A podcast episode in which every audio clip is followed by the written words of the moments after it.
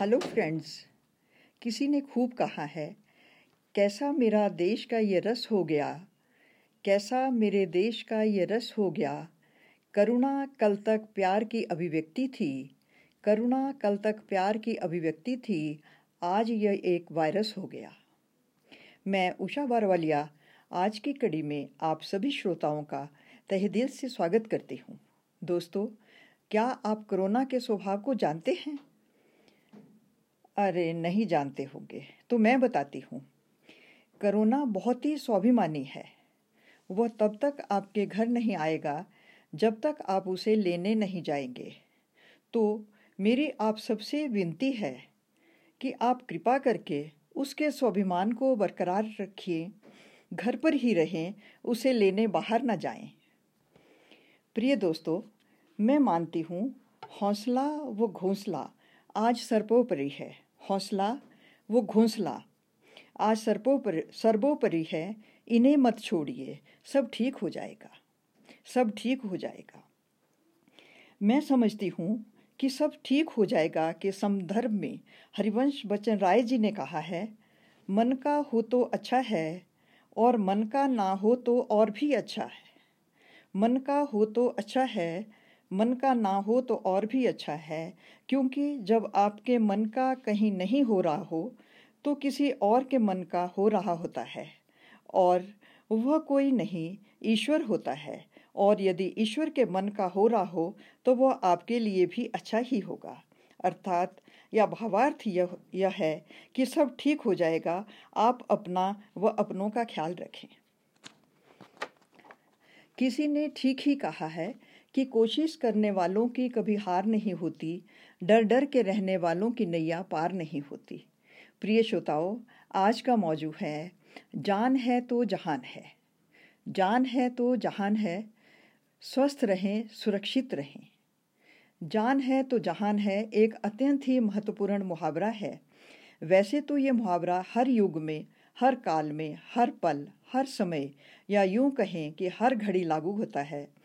परंतु मैंने इस मुहावरे की अहमियत को या हमने, आपने सबने इस मुहावरे की अहमियत को सही रूप से अभी पहचाना है। तो आओ दोस्तों, हम अपने लिए या अपने, अपनों के लिए इस जंग से लड़ने की कुछ तैयारी करें तथा इस पर विजय प्राप्त करें। प्रिय श्रोताओं, क्या आप जानते हैं या क्या आपको पता है कोविड नाइन्टीन क्या है? जिसने विश्व को झकझोर कर रख दिया है।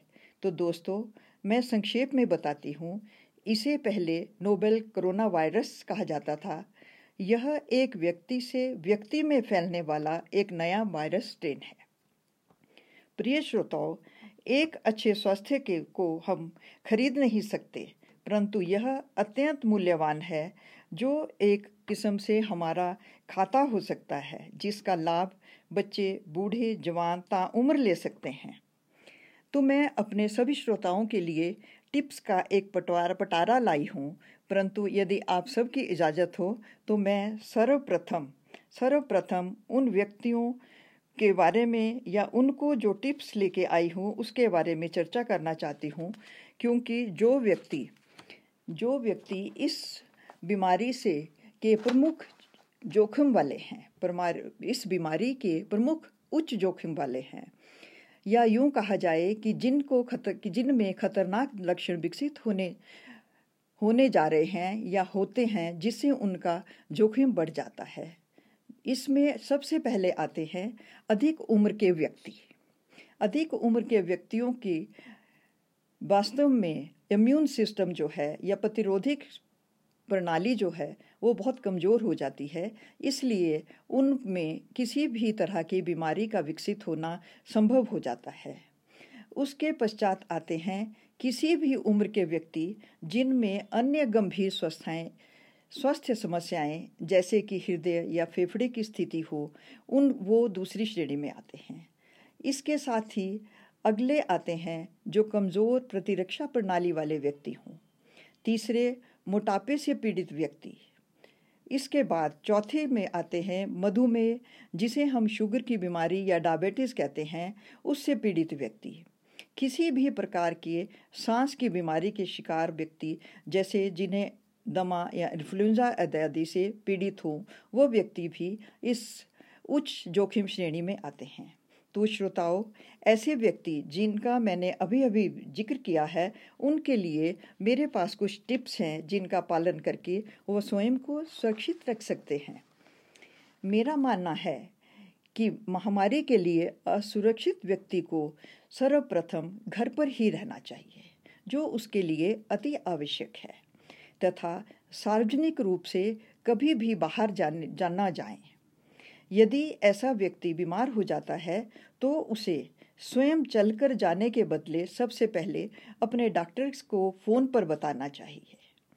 इसके पश्चात यदि कोई बीमार नहीं भी है, तब भी यदि उसे अस्पताल या दीर्घकालिक देखभाल देखभाल सुविधाओं, नर्सिंग होम इत्यादि में जाने से, जाने की आवश्यकता पड़ जाती है तो अधिक से अधिक तो उसे वहाँ जाने के से बचना चाहिए परंतु इस आवश्यकता के अनुसार, यदि उसे जाना पड़ जाता है तो एक तो मास्क लगाकर अवश्य जाएँ तथा अपना समय सीमित करके रखें कि मैं इतनी देर तक, पाँच मिनट तक, दस मिनट तक वहाँ रुकूँगा। यदि वो वहाँ पहुँच भी जाते हैं तो छः फिट की दूरी का पालन अवश्य करें। इसके साथ ही सभी जोखिम वाले व्यक्तियों को व्यक्तिगत स्वच्छता की आदतों का अभ्यास करें। जैसे बार बार साबुन व पानी से हाथ धोना, अपनी आँखें, नाक या मुँह को छूने से बचें और बीमार लोगों से दूर रहें। इसके साथ ही बार बार छुए जाने वाली वस्तुएँ, जैसे दरवाजे के हैंडल, डोर बेल्स, पानी का नल, बिजली के स्विच इत्यादि को घरेलू क्लीनर से साफ़ करते रहें। और सबसे आवश्यक है ऐसे व्यक्तियों के लिए कि वो आराम करें, स्वस्थ भोजन खाएँ तथा तरल पदार्थ पिएँ और तनाव रहित रहें। यह उनके लिए सर्वोपरि होगा। अब मैं सबसे इसके बाद बात करने जा रही हूँ कार्यस्थल में काम करने वाले कर्मचारियों के लिए आवश्यक टिप्स जो मेरे पास हैं, वो इस प्रकार से हैं। सबसे पहले तो हम एम्प्लॉयर की बात करेंगे। चाहे ऑफ़िस हो कोई इंस्टीट्यूशन हो या फिर कोई दुकान एम्प्लॉयर के लिए ये आवश्यक है कि वो सबके लिए सेफ्टी अरेंजमेंट्स अवश्य करें। इन सेफ्टी अरेंजमेंट्स में सबसे ज़रूरी है कार्यस्थल की नियमित सफ़ाई होनी चाहिए। हवा की क्वालिटी तथा वेंटिलेशन सिस्टम पर पूरा ध्यान रखना आवश्यक है। कार्यस्थल में सोशल डिस्टेंसिंग को पूरा फॉलो करना चाहिए और सही संकेतों एवं संचार की सुविधा का ऑफ़िस या उस इंस्टीट्यूशन में या शॉप इत्यादि में ज़रूर उसका प्रबंध होना चाहिए। इसके अतिरिक्त, सर्वप्रथम एक ही समय पर एक साथ आने वाले लोगों की बड़ी संख्या हो तो उसे कम करने के लिए समय समय पर उसको उसके बारे में विचार करके उन्हें आने एवं वापस जाने के समय में फेर फेर बदल करके उसको कम किया जा सकता है। इसके साथ ही कर्मचारियों को अधिक से अधिक टेली कम्युनिटिंग का विकल्प दिया जा सकता है। यदि कोई कर्मचारी बीमार हो जाता है तो उसे घर पर ही रहने का आग्रह करना भी एम्प्लॉयर के लिए अति आवश्यक है। और इससे भी विशेष बात यह है कि जिन लोगों कर्मचारियों को घर पर रहने की सलाह दी जाती है, उन्हें अस्वस्थ होने की छुट्टी का अधिक से अधिक लाभ देने की कोशिश करनी चाहिए। कार्यरत कर्मचारियों के लिए बहुमूल्य टिप्स।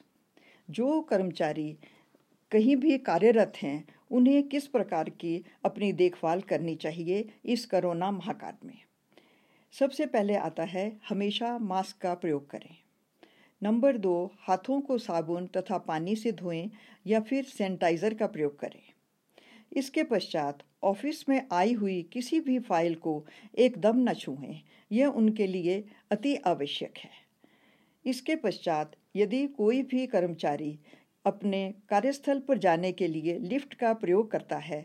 तो यदि हो सके तो उसे कम से कम प्रयोग करें। या फिर यदि वो लिफ्ट में जा ही रहा है तो उसकी दीवारों से सटकर ना खड़ा हो। और इसके बाद आता है आती जाती बार जब भी वो कहीं आ रहा है, अपने ऑफ़िस आ रहा है, अंदर जा रहा है, बाहर जा रहा है तो कोई रेलिंग लगी है या कोई दीवार है, उसको ना छुएँ, ना ही पकड़े। साथ ही अपने बैठने की कुर्सी वो मेज को साफ़ रखें और इसके साथ सोशल डिस्टेंसिंग का पालन करें। अब हम चर्चा करेंगे मित्रों कि किस प्रकार की दिनचर्या को अपनाकर अपनाकर हम अपने आप को स्वस्थ रख सकते हैं। देखिए दोस्तों, यह शहरों में फैला सन्नाटा बता रहा है यह शहरों में फैला सन्नाटा बता रहा है, इंसान ने कुदरत को बहुत नाराज़ किया है। यह शहरों में फैला सन्नाटा बता रहा है, इंसान ने तो बहुत, कुदरत को बहुत नाराज़ किया है। इस बार हम, अब हमारी दिनचर्या दिनचर्या को इस तरह से बदल दिया है। इस महामारी ने जो कहर ढाया है, उससे हम उससे हमारी दिनचर्या पर इतना प्रभाव पड़ा है कि जिसकी हमने कभी कल्पना भी नहीं की थी। कुछ लोगों ने तो इस जोखम जोखम के डर से या यूँ कहा जाए, जोखिम को कम करने के लिए घर से निकलना बंद कर दिया है या लोगों से मेल, मिलाप करना भी बंद कर दिया है। यह जो सेल्फ आइसोलेशन या सेल्फ डिस्टेंसिंग है, यह कुछ लोगों के लिए चुनौती बन गई है।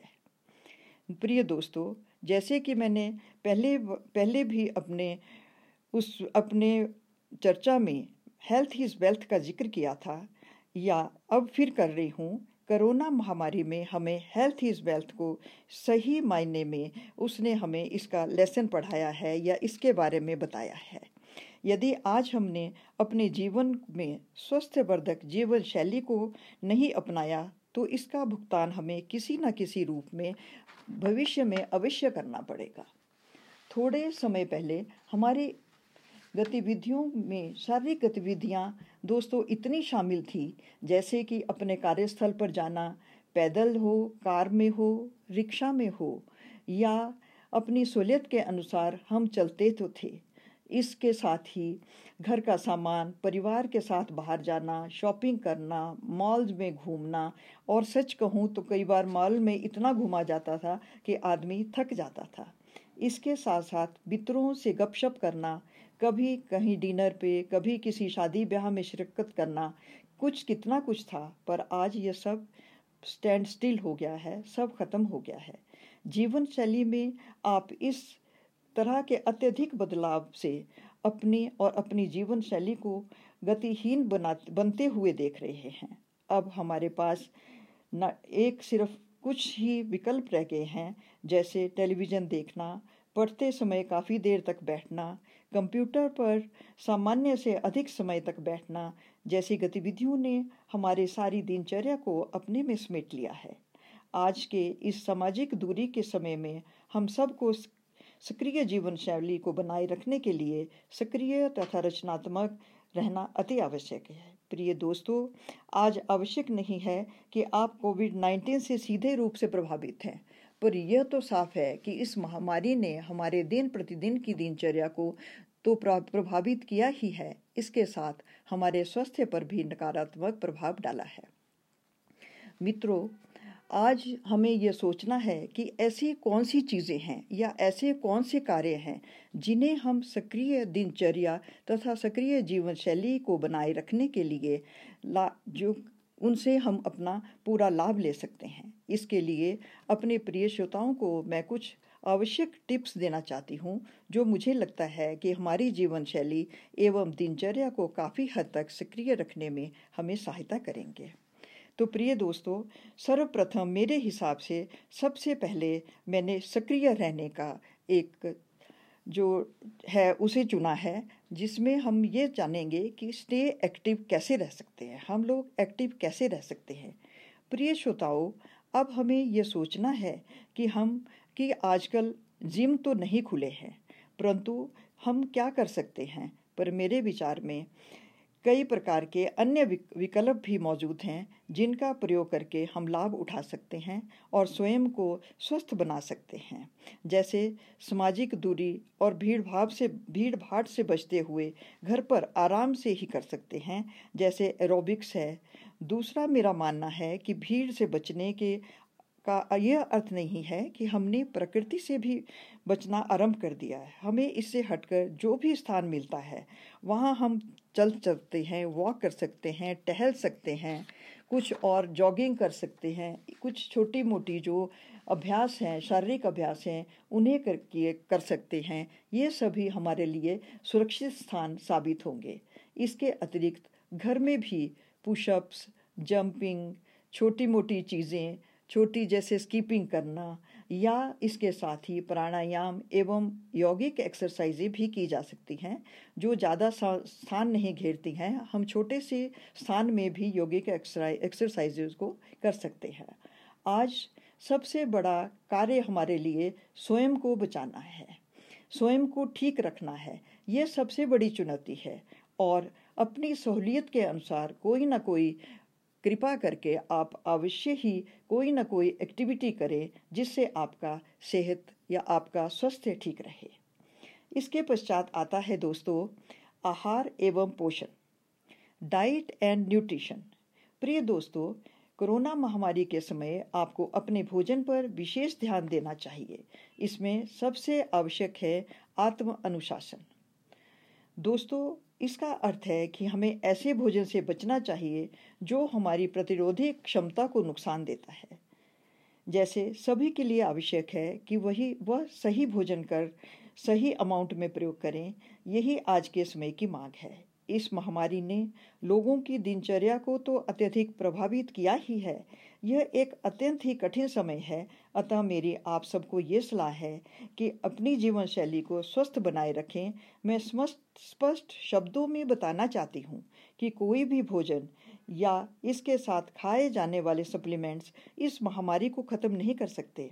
यदि हम हेल्दी डाइट खाएँ तो इससे हमारी प्रतिरोधिक क्षमता बढ़ेगी जिससे हम बीमारी से लड़ने की, लड़, आराम से लड़ सकेंगे, कोरोना ही हो या कोई और भी बीमारी हो। हेल्दी डाइट मेंटेन करने के लिए कुछ टिप्स बता रही हूँ, जो आपके लिए मुझे लगता है अत्यंत लाभदायक सिद्ध हो सकते हैं। प्रिय दोस्तों, हमें विभिन्न प्रकार का भोजन करना चाहिए।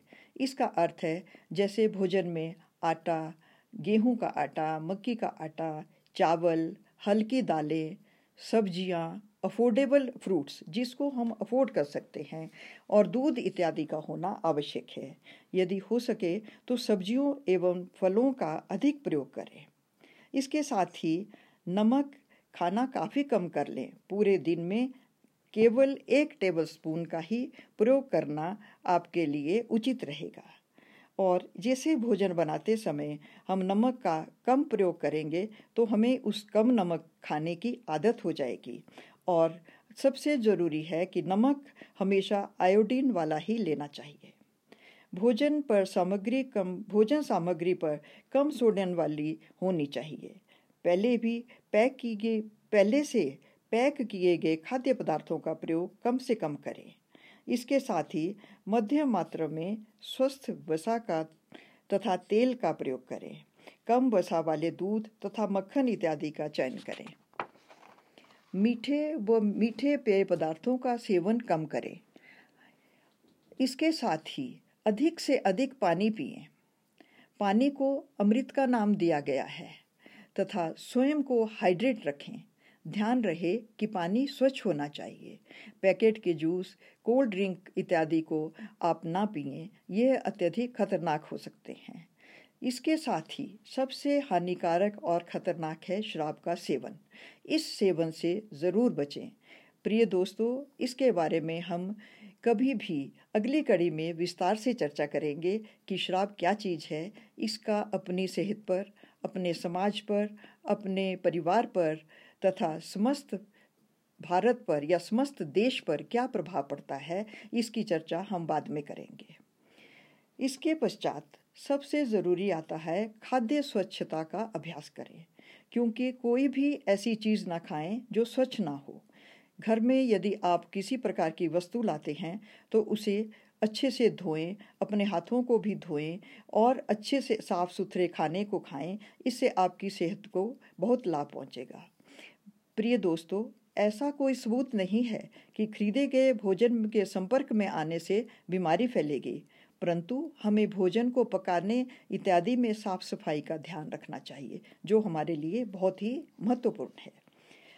अब हम खाने की चीज़ों के लिए तो शॉपिंग करने जाते ही हैं, पर उसके लिए यदि हम कोई भी सामान खरीदते हैं तो उसके समय हमें क्या क्या सावधानियाँ बरतनी चाहिए, मैं उस पर थोड़ा प्रकाश डालने जा रही हूँ। कृपा करके ध्यान से सुने और यह आपके लिए भी बहुत ही लाभदायक सिद्ध हो सकता है। सार्वजनिक स्थानों पर फेस मास्क अवश्य पहने। इसके साथ आता है, जैसे ही आप किसी दुकान में प्रवेश करते हैं या खरीदारी करते हैं और उसमें जो भी लोग होते हैं, उनसे कम से कम छः फीट की दूरी अवश्य रखें। इसके साथ ही यदि खरीदारी करते समय आप ट्रॉली का प्रयोग करते हैं या किया जाता है तो उपयोग से पहले और बाद में हैंडल को साफ़ अवश्य करें। दुकान में प्रवेश करने से पहले हाथों को सैनिटाइज करना बहुत ही आवश्यक है। दुकान में खांसने या छींक, छींकते समय नाक, मुँह पर कपड़ा रखें या अपनी कोहनी में ही छींकें, जिससे ना खुद को नुकसान होगा, ना आपके सामने दूसरा कोई व्यक्ति होगा, उसको भी आप कई प्रकार के इन्फेक्शन से बचा सकेंगे। दोस्तों, खरीदारी के दौरान मुँह, नाक या आँखों को ना छुए, ये बहुत ही आवश्यक है। इसके पश्चात यदि संभव हो तो संपर्क रहित भुगतान का उपयोग करें, जिसमें आपको कोई भी संपर्क ना करना पड़े, इस तरह का भुगतान जो आजकल डिजिटल है, चला हुआ है, उसके द्वारा भुगतान करें तो आपके लिए बहुत ही फ़ायदेमंद रहेगा। इससे भी ज़रूरी एक और बात है, जब भी किसी प्रकार के सामान की डिलीवरी आपके पास आती है तो कृपया आप उसे हाथों से ना छुएँ। यदि आपको छूना पड़ता है तो उसके तुरंत बाद आप साबुन तथा पानी से अपने हाथों को धोने से परहेज मत करें या और ना ही भूलें। यह आपके लिए, आपकी सेहत के लिए, बीमारी से बचने के लिए आपके लिए अत्यंत आवश्यक है। इसके साथ ही दोस्तों, हमारे जीवन में नींद का बहुत ही, एक बहुत बड़ा रोल है।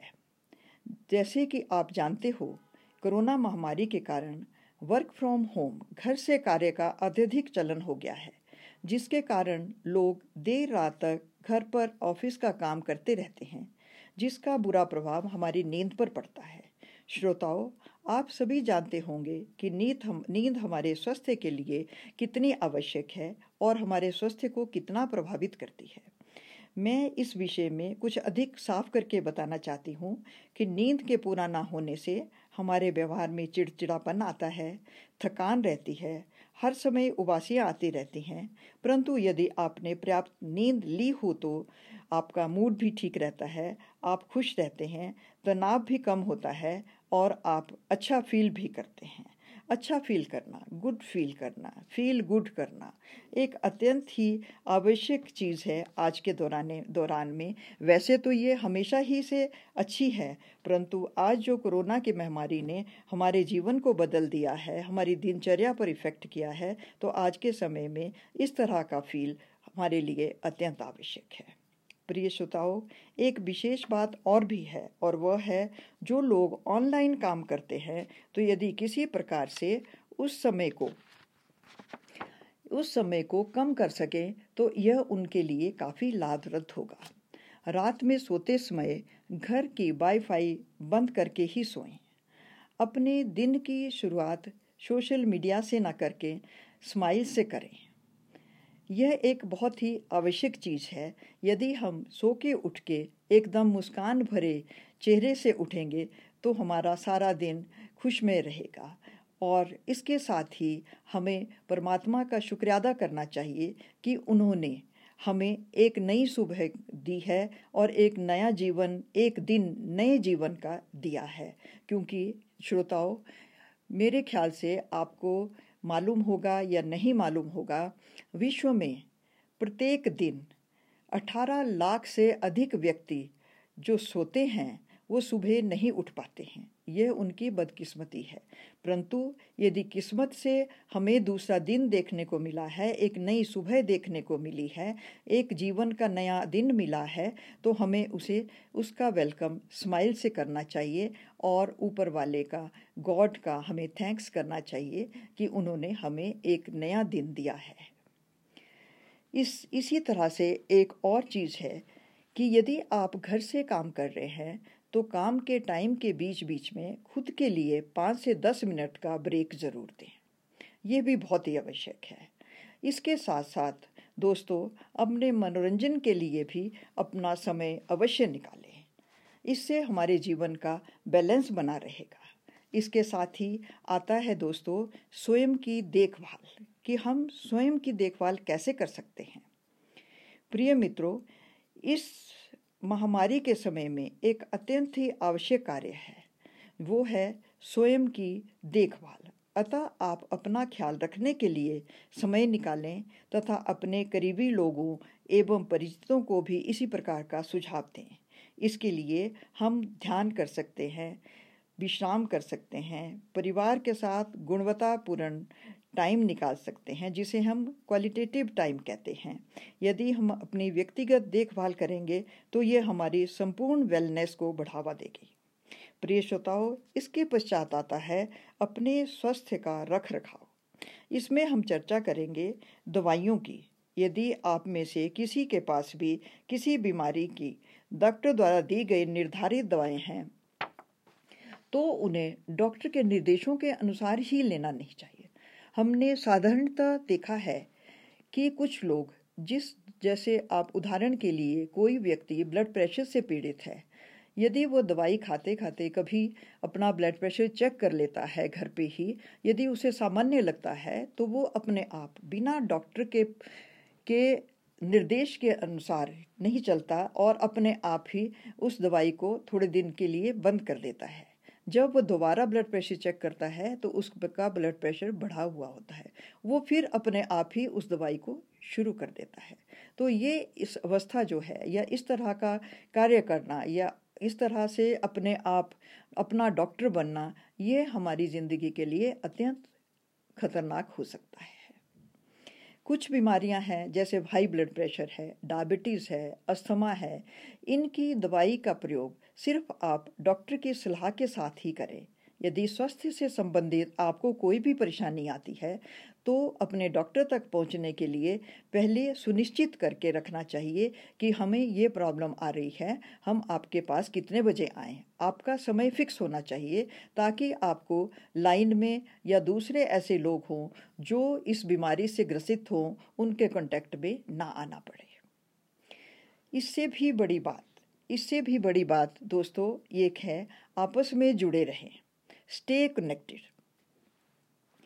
श्रोताओं, इस महामारी के कारण जो अलगाव आया है, उसे कम करने के लिए हम एक दूसरे के साथ जुड़े रहें तो ये हमारे लिए बहुत ही होगा, बहुत ही अच्छा होगा।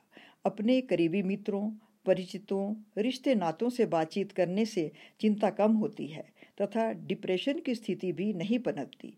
इस महामारी से पहले अपनी व्यस्तता के कारण अपने प्रियजनों से अधिक नहीं जुड़ पाते थे हम। आधुनिक समय में टेक्नोलॉजी का प्रयोग करके हम कई प्रकार के से अपने समुदाय, अपने प्रियजनों से, अपने घनिष्ठ मित्रों से दोबारा नाता जोड़ सकते हैं। ये हमारे लिए एक बहुत ही अच्छी बात रहेगी। प्रिय दोस्तों, इस संकट की घड़ी में हमें सकारात्मक रूप से रहना चाहिए और इस घड़ी का सकारात्मक रूप से ही सामना भी करना चाहिए। इस बीमारी को रोकने के लिए मिलकर कदम उठाना अब हमारा लक्ष्य होना चाहिए। दोस्तों, सकारात्मक मुकाबले से कुछ नए कौशल सीखने, पढ़ने की आदत डालना, व्यायाम करना, मेडिटेशन करना आदि शामिल है। इन सकारात्मक गतिविधियों से अपने जीवन का को अपने जीवन का अंग बनाने के लिए हम इस युग का प्रयोग कर सकते हैं। जो ये समय हमें मिला है, उसका हम उपयोग कर सकते हैं, ना कि उसके बारे में चिंता ही करते रहें। प्रिय श्रोताओं यह जो गाइडलाइंस हैं, यह इस महामारी के समय में स्वास्थ्य एवं कल्याण में सुधार के लिए हैं। मैं विशेष रूप से कह रही हूँ कि इस महामारी में यह जो गाइडलाइंस हैं, ये हमारे स्वास्थ्य एवं कल्याण में सुधार के लिए हैं ताकि हम अपनी प्रतिरोधक क्षमता को बढ़ा सकें तथा हम हर प्रकार की बीमारी से बच सकें। इस महामारी के कारण आप इस हुए बदलाव में शारीरिक, मानसिक, भावनात्मक एवं आध्यात्मिक रूप से स्वस्थ रह सके। इन सुझावों के अतिरिक्त जो अत्यंत महत्वपूर्ण बात है, वो यह है कि सामाजिक दूरी बनाए रखें कपड़े के मास्क पहने, हाथों को साबुन और पानी से धोएँ। यदि किसी प्रकार की स्वस्थ चिंता हो तो अपने डॉक्टर की सलाह करें। तकलीफ़ों, कष्टों, दुखों के साथ जीवन बिता रहे श्रोताओं के लिए मैं कुछ सकारात्मक शब्द कहना चाहती हूँ। दोस्तों, शहरों का वीरान होना कुछ यूँ गजब ढा गया। शहरों का वीरान होना कुछ यूँ गजब ढा गया। बस, बरसों से पसरा सन्नाटा घरों को आबाद कर गया। बरस बरसों से पसरा सन्नाटा घरों को आबाद कर गया। आदिल साहब ने शहीद फर, सही फरमाया है वक्त की गर्दिशों का गम ना करो दोस्त वक्त की गर्दिशों का गम ना करो दोस्त हौसलों हौसले तो मुश्किलों में ही पलते हैं हौसले तो मुश्किलों में ही पलते हैं। प्रिय दोस्तों आज सबसे बड़ी बात है, या मैं आपको बहुत मुबारकबाद देना चाहती हूँ, आज अंतर्राष्ट्रीय योग दिवस है। आप सबको योग दिवस की शुभकामनाएँ।